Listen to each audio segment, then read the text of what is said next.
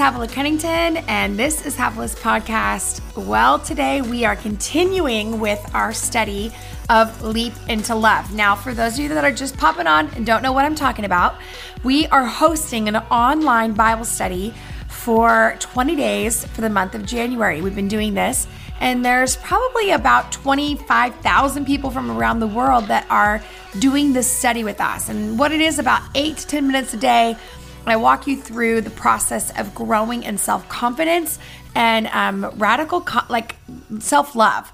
And how do we do that biblically? So we've had an incredible time. We actually are almost done with that part, but we didn't want our podcast family to miss out. So we actually threw in, um, took the first session and we split it in thirds because it's a long session, and we want you guys to have that. So go ahead, tune in. You're gonna we're gonna jump right into the second part of the teaching, and the next the next podcast will go into the third part, and then I'll catch you at the end. So, the first evidence of self rejection is the obsession with appearance. The obsession with appearance, because all of these are fruit, they're never the root. So, anytime we have an obsession with our appearance, you go, What does that mean? I like to look nice. I like to look nice too. There's nothing wrong with that. But this is when it begins to be dangerous, is when our appearance has the final word over our value. When our appearance has the final word over our value, then we get into dangerous places where all of a sudden, I better be the cutest girl in the room or my value is going to fade. I better be the person that everyone's looking at or I will lose my importance. And for some of you, to be honest, because of your lack of love and acceptance in your life, that's all you had was your pretty face and your cute rear end.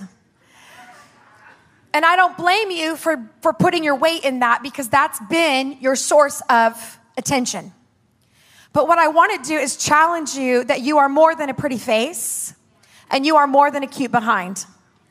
And that you, if you develop your inside just as much as your outside, then when your outside fades, you won't lose anything.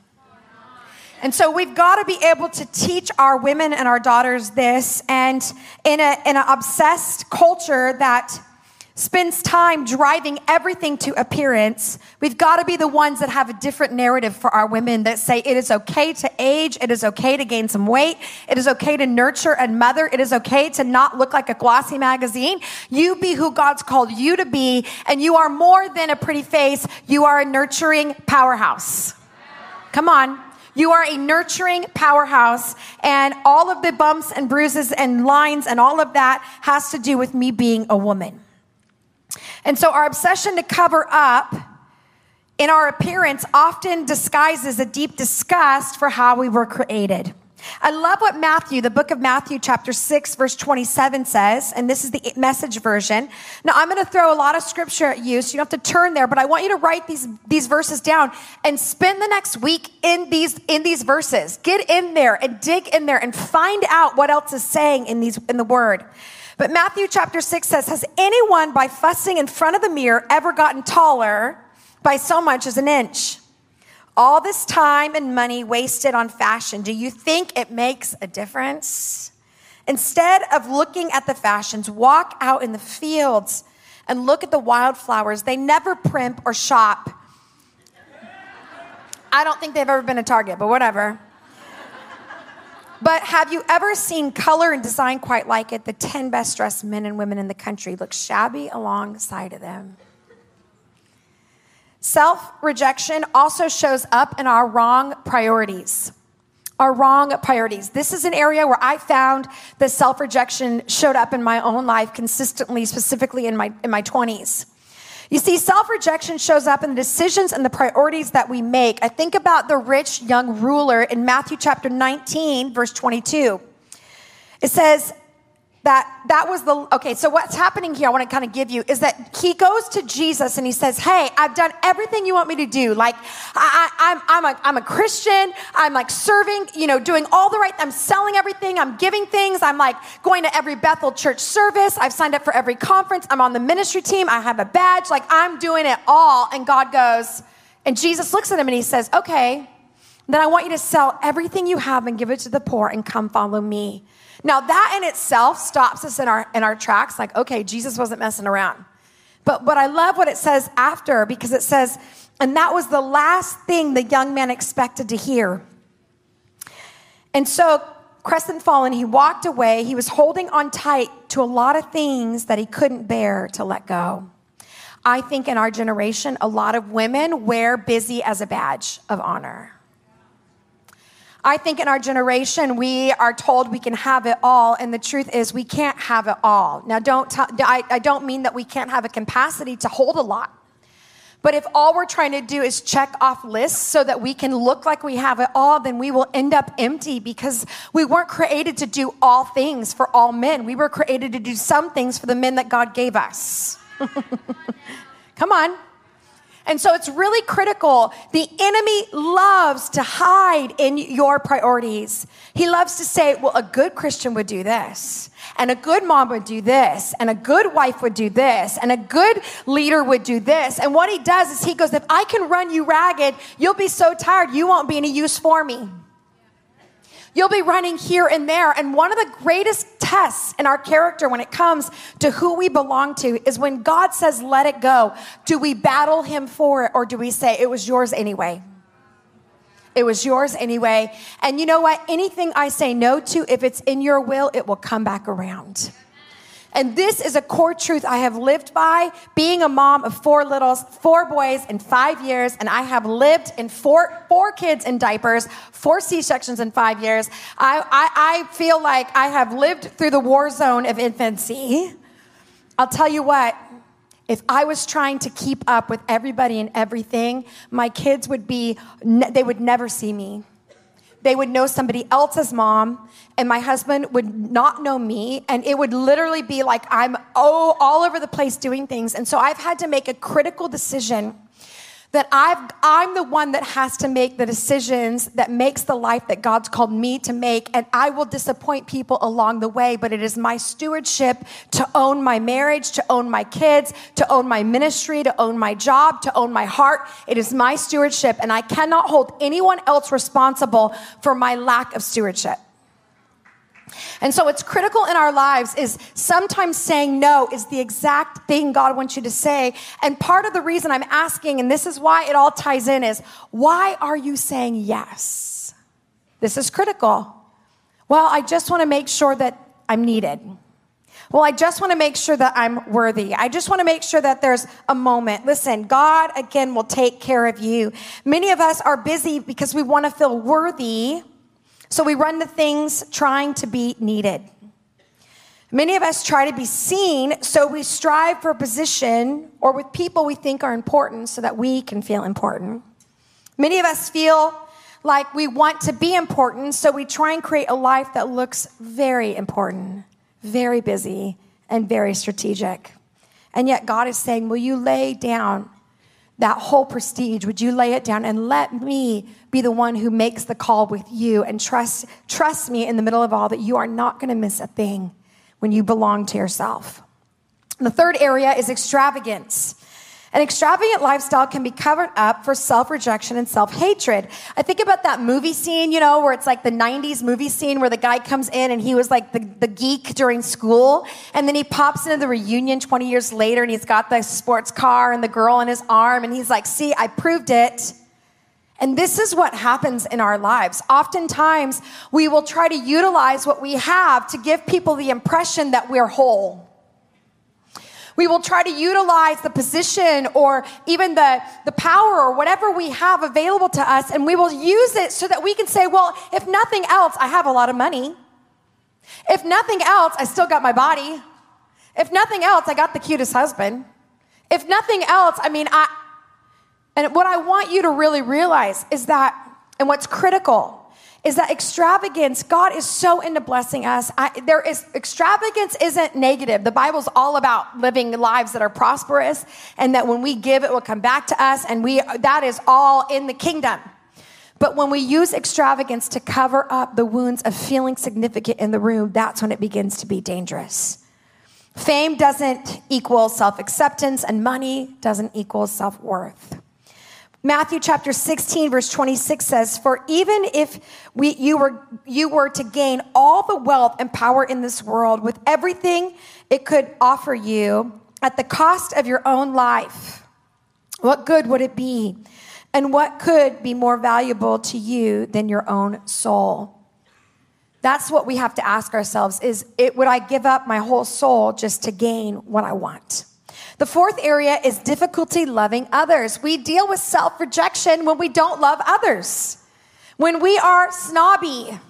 Sorry, when we're cliquey, when we don't have room for people at our table, when we want to be, you know, I like them if they look like me and act like me and talk like me, but if you're not that, then I don't have time for you because I keep my, my team really lean and mean and, you know, you'll uh, maybe, maybe you can fit somewhere else. And the truth is, is that if Jesus was walking on the earth, yes, he had his disciples. It doesn't mean that we have to let everybody sit at our table all the time, but it means it's the approach to life, how we respond to people. How do we rep- respond to the poor in spirit?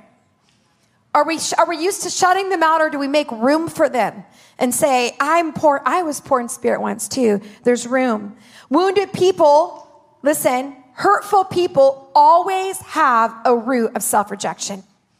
I remember when I was a, a, young woman in my mom's house, my mom, we would have difficulties as teenage girls. Relationships are always c- kind of complicated. And I'm sure that none of you have ever had that. But being as a young woman, I remember my mom would have conversations with us. And, and she would always, always, always, in the middle of everything, she would say, Now, girls, I want you to think about how they feel about this. I want you just to put yourself in their position. How do you think they're doing? And I used to hate it when she would do that. Like, I'm your daughter. Forget them. Let's talk about how they hurt me. But she was always trying to get us to shift perspective to realize that hurtful people often have a reason for being hurtful. People that gossip about you often have a reason why they gossip. It's not because they're just gossipers, it's because they're trying to fill in some gaps to make them feel powerful and superior. Gossip often is a weak man's strength. And the Bible says in John 13, 35, it says, By this everyone will know you are my disciples if you have love and unselfish concern for one another.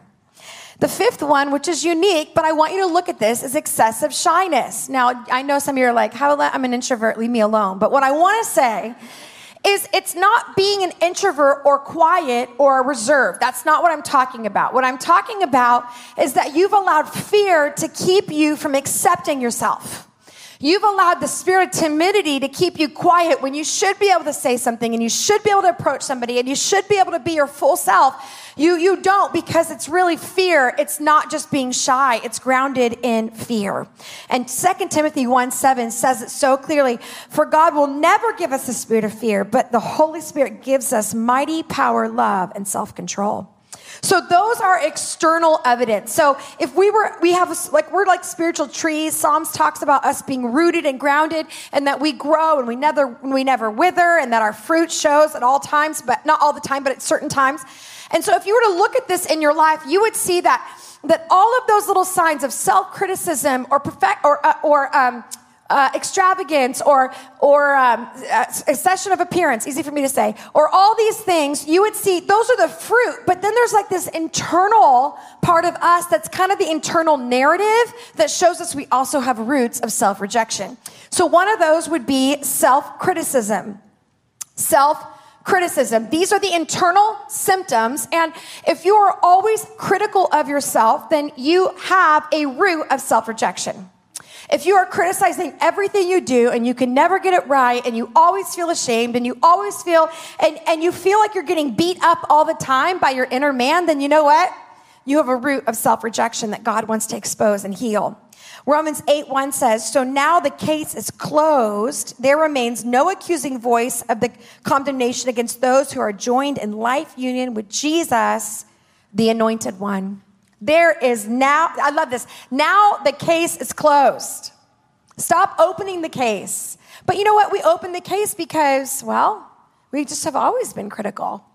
We've just, it's gotten us this far. It's been a friend to us this long. It's always been that voice, that narrative that's kept us going and, and given us maybe our own like drive. But what I want to say is don't let self criticism be your drive because it will end up wearing you out. It'll end up leading you into things that God is not blessing or calling you into because He's just, you're over criticizing. And what God wants to do is silence that voice so that you could be at peace and rest knowing I don't have to be afraid of myself when I'm all by myself. Secondly, is the comparison with others. The comparison with others. It's easy to assume, this is critical, it's easy to assume everyone else around us feels accepted but us. Come on. How many of you walked in the room tonight and you were like, oh my gosh, all these women think they're, they're great. They're, they got their seat, they got their people, and I'm wandering and I don't know anybody, and I got to come in here and I feel awkward. Let me tell you, most everybody in the room has a moment where they're like, I don't want to be here. I want to leave. This feels a little weird. It's normal. But what happens in comparison is we overvalue what somebody else is going through and we undervalue what we already have. And so we go, oh, well, they probably have it together. And we make, we fill in facts and we make a lot of assumptions. And when self, when we don't like ourselves, it's easy to idolize somebody else. When we don't like ourselves, we're like, well, I would feel better if I had longer legs. Well, I would feel better if I was married. Well, I'd feel better if, you know, I was started when I was younger. Well, I'd feel better if I was 10 pounds thinner. And the truth is, you will not feel any different. Because self confidence is an inside job. No one can give it to you. And the truth was, if it was about fame, money, good looks, who you're married to, where you get to be, all of the people that are in Hollywood would never deal with self abandonment or self rejection. They would never deal with suicidal thoughts or wanting to not be on the earth anymore. All of that would be filled in because that's one plus one equals two. But you know what? You'll find that many of them are even at a more desperate part in their life because the mirage of when I get there is over. Someone once said, even in San Francisco, that they should put Prozac in the water because of all the pain that's in the city. And I think about this reality in our lives. We, as believers in the church, have got to stop these narratives. We've got to shut them down and say, no more. We are not going to say that somebody has it better than me. They might have certain things that are better, but, but I am still valuable. I'm still necessary. There is still room for me at the table.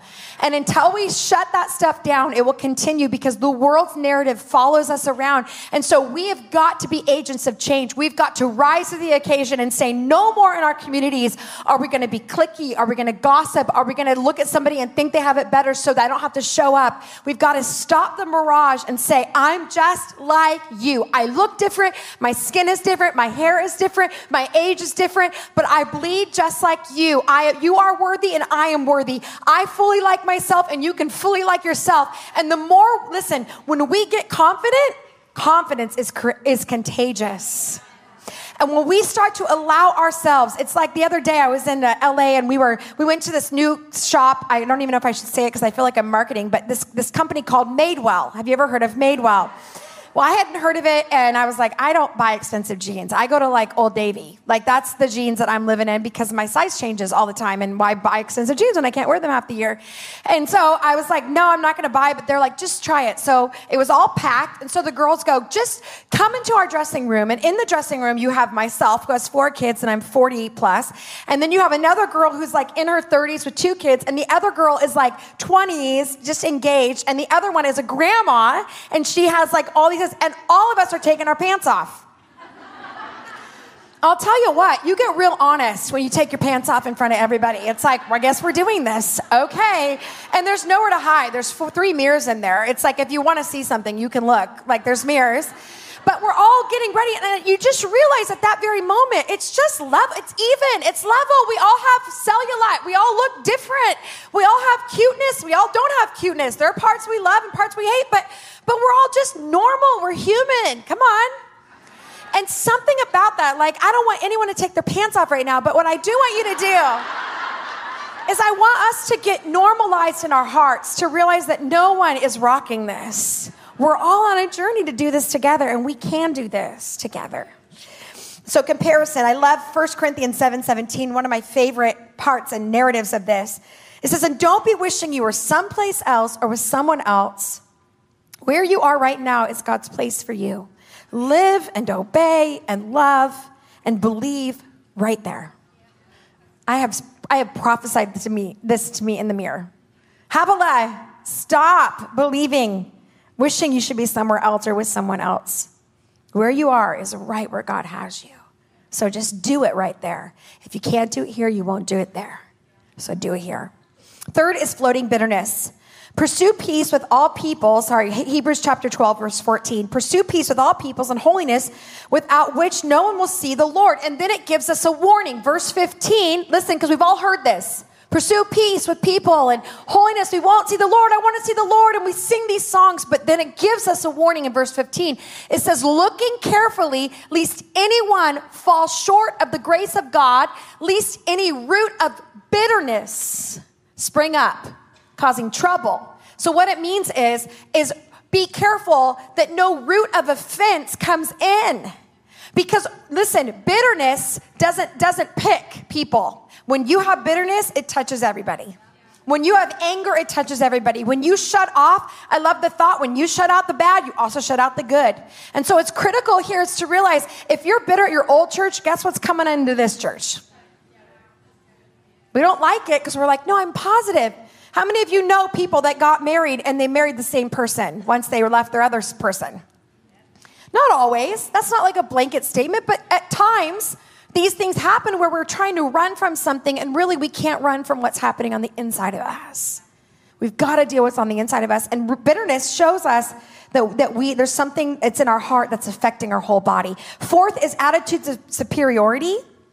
So this is another internal sign when I feel better than you there's something in me that goes, I'm better than you. I'm more educated than you. I'm cuter than you. I'm richer than you, whatever it is. That, that attitude actually removes us from relationship and it shows us that we are still trying to um, fill in a void for what we have. In Proverbs uh, 21 4, I mean, it just gives it to us straight. It says, arrogance Superiority and the pride are the fruits of wickedness. Anybody confused about what it might say? I think he's saying, like, you guys don't want to feel superior. It's the root of the enemy, it's not the root of God. And so you're going to have to rid it and rid it from you. And also, I think superiority is taught by culture and it's taught by generations. And if you have that in your legacy, then you're going to have to go after that and uproot that and say, I don't want that in my legacy going forward. I want to make sure that I'm uh, humble. And then lastly, and I think a lot of you came for this one thing because I talked about this a little bit. But the fifth one is perfectionism. And some of you are like, I'm a perfectionist. How could you say that this is a root of self acceptance, like self rejection? Like, how dare you talk about my perfectionism? That's like, I'm, I pride myself in my perfectionism. That, that's great. And I don't mean that we can't, we can't ignore. We, we want to be excellent in the things that God's called us to. So don't start being like, that's why I don't try. Like, I'm not, I got, I accept myself so much, I never do a thing. Like, no, no, stop. But this just shows us, again, these are all symptoms for roots that can show up as fruit in our life that we realize are not always just grounded in wanting to be excellent. It's actually grounded in performance.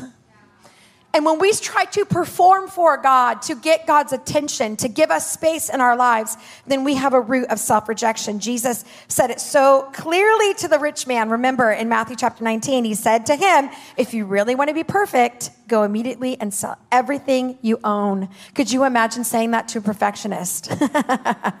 okay, don't look around. Okay, so again, these are just symptoms now I'm sitting with you. Do you have any symptoms? Well, I have two, three. Okay, awesome. Well, I have one. Okay. The goal is just to expose the symptoms so that we're all in a level playing field. Don't feel like, oh, I feel guilty. Should I? We're all going to have signs of this at certain levels and measures in our life. That doesn't, it's not a, a life sentence.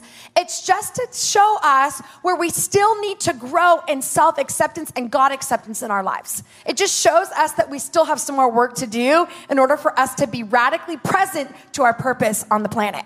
And that's how it shows us. So these are the signs. Now, here's what I want us to read this again, one, uh, this quote again by Henry Nouwen. It says, Self rejection is the greatest enemy of the spiritual life because it contradicts the sacred voice that calls us beloved.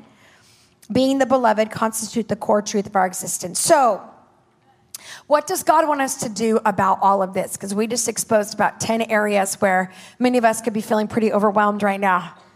Jeremiah 9:23 says, "Don't let the wise man brag in their wisdom, nor let the heroes brag of their exploits, nor let the rich brag of their riches. If you brag, if you must brag, all of you sanguines, brag in this and only this, that you understand and you know me. In order for me to be fully present to my purpose on the planet, in order for me to have a radical love towards myself and a radical love towards you, then the, the core belief that we, that we have to have is that we are, we confidently know God. Not about him, not what he wants, not what we should do, but we are in relationship with the one that created us because we cannot know our value unless we know the one that gave us our value. And our value cannot, we can't, we can't find it until he says, This is why I made you. This is why you look this way. This is why you act this way. This is why you're on the planet right now. Well, that concludes our teaching for today. Again, this is a three part series. So if you kind of feel like, wait a minute, I jumped into the conversation and the conversation's not done, yeah, you're exactly right. It's not. So make sure you uh, subscribe to this podcast so you don't miss the next uh, quarter of this message. Um, it's been an incredible, really journey, and I hope you stick with us because we're going to drop a couple of these messages so that you get to know more of uh, the content of Leap into Love and hopefully have some radical life change. I love you guys. I'm always honored that you give me a few minutes of your time, and don't forget subscribe, leave me a review so that other people can find this podcast. I know it sounds ridiculous. I used to hear this all the time on podcasts, and I was like, geez, what do you need? More like affirmation? Don't you feel affirmed enough? Well, that's not how the podcast world works. You have to leave a review and some stars so that it shows up on other people's podcasts. It's just how it works. It's the way that Apple does it. So if you would be so kind and leave me a review, leave me some stars, I promise to read every review, but mostly I just want other people to find it. So, Thanks for helping me. If that's how you can do it, then do it. Otherwise, I will see you next time. Have a great day.